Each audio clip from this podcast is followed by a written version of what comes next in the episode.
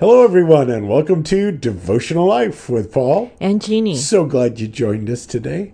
Jeannie, did you have a nice lunch today? I did. What did we do? We went to Newport Beach and ate outside at the end of the pier. It was kind of windy, but Yeah, it was good. It I was mean, still pretty to look out at the on. ocean. Yeah. All right. I hope you're all having a good day today, and I hope you have a good lunch today. Well, where are we? Uh, we are traveling along with Joseph, and you know he's gone from quite a rocky road.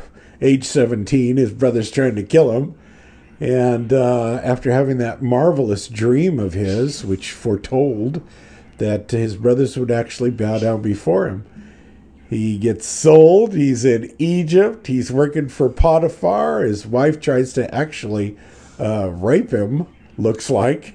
Uh, he gets thrown into jail when he doesn't cooperate. And uh, then uh, two guys have a dream. Uh, he uh, gives the uh, report of what the dreams mean, and he ends up being forgotten for a little while. Now he is in Pharaoh's court. He tells Pharaoh what his dream is all about the seven fat years and the seven lean years. It's, it's an extraordinary account. And all the way through it, uh, Joseph is just somebody that just comes across in a stellar fashion. So, where are we today?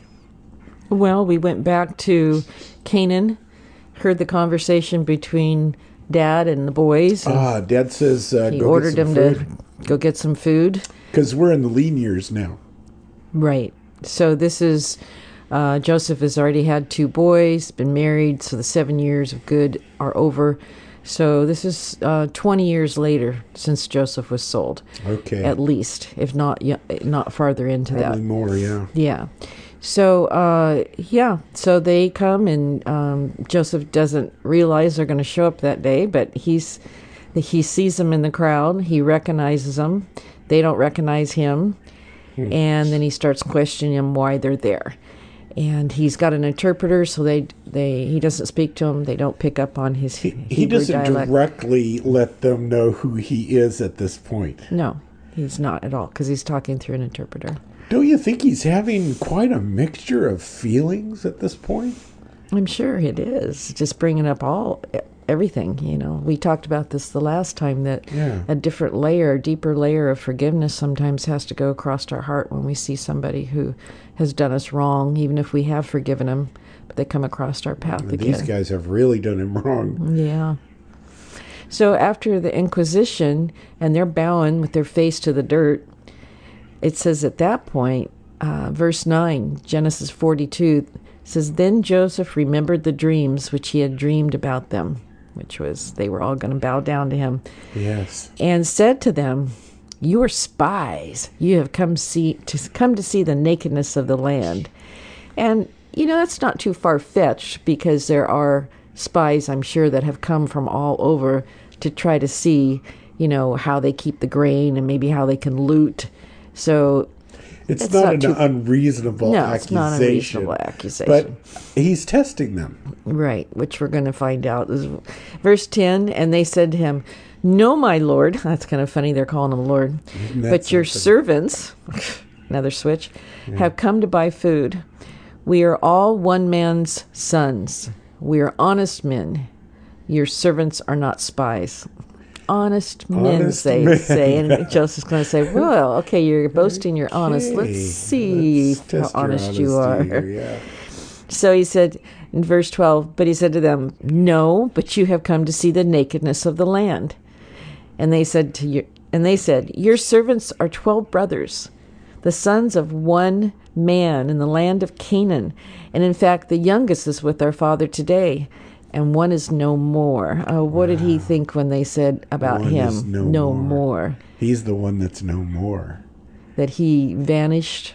What a nice way of covering up their dirty deed, huh? Yeah. He's either dead or he's in slavery someplace, but he's just, you can't find him anywhere. He disappeared, you know? Because we're honest men. We're telling you the truth right now. He's just no more. Yeah. Let's uh you know, I look at this and I think about it that the last time that they saw him, he was sold to the Midianites and off he went. And I'm sure he was quaking in his boots. and now they're the ones. Well, they're not quaking in their boots; they're quaking in their sandals. and so, what a turnaround! Right. Yeah. So, verse 14 But Joseph said to them, It is as I spoke to you, saying, You are spies. In this manner you shall be tested. By the life of Pharaoh, in other words, your life is in, in danger, you shall not leave this place unless your youngest brother comes here. Ah, so he's going to try to get to see his younger brother, Benjamin. Yeah, and I think that he wants to see what condition the younger brother is in. Yeah, in. did they turn around and pick on him like they picked on Yeah. Joseph? Yeah. Hmm. 16 Send one of you and let him bring your brother, and you shall be kept in prison, that your words may be tested to see whether whether there's truth in you, or else by the life of Pharaoh, surely you are spies. That's Verse 17. So he put them all together in prison for three days. Wow. Shoes on the other foot, like you said, sandals Yeah. on the other foot. So they get to go into the prison that Joseph had just been elevated out of, probably. And they get to see what it's like to um, be afraid for their life, not knowing what's going to happen next, and be in Egypt's jail system. And I and you know sometimes we can get put in jails with circumstances and Sure. allowed. And what it does is And give be tested. yeah, it gives us an opportunity to be tested and, and have come to the surface our conscious. And I think that's what Joseph was trying to do. He was trying to awaken their conscious. I'm sure he wasn't convinced that these men have changed if they just said he's no more, you know. So Yeah, it- he's it- given them an opportunity to really wrestle with their conscious for three days. It brings up, you know, some some fascinating thoughts about even the Bible tells us that our faith will be tested. Make sure that it's pure like gold. And we can expect that. Um so here even though the brothers are being tested and even though God is going to use this for all for good and even like you said some things need to come to the surface don't you know that even while they were being tested Joseph had an eye on them Oh, for sure. and he was protecting them He was a- probably told the guards, "Don't touch him." yeah You know, I mean that was his jail and he was in charge of it right he knew all the buddies that were working down there. Yeah. So I've heard about trials in our own life that even when we go through trials and God allows it, God always has his hand on the temperature and his eye on the timer. even if it's the enemy that's coming at us, um, it's being allowed, or we brought some brought on ourselves with stupid decisions. Like you said, God is always there, and He's not going to let it go any further. Yes.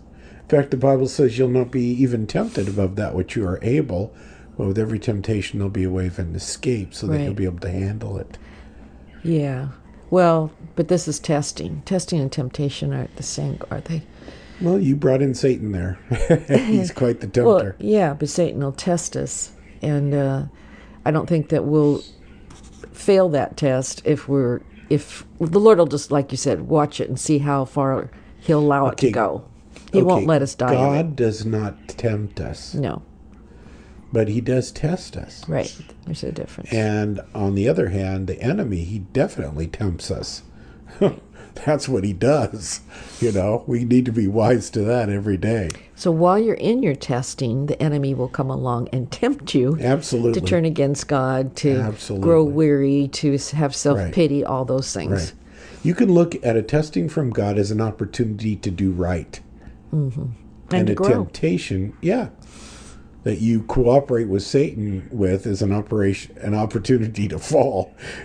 But God Go always backwards. forgives. Yeah. Father, thank you for this time. Thank you for my brothers and sisters. Thank you for this amazing life of Joseph that we can learn so much from. Please bless my brothers and sisters. Please encourage them to turn their hearts towards you. For we pray this in Jesus' wonderful name. And everyone says, Amen. Amen. God bless you all.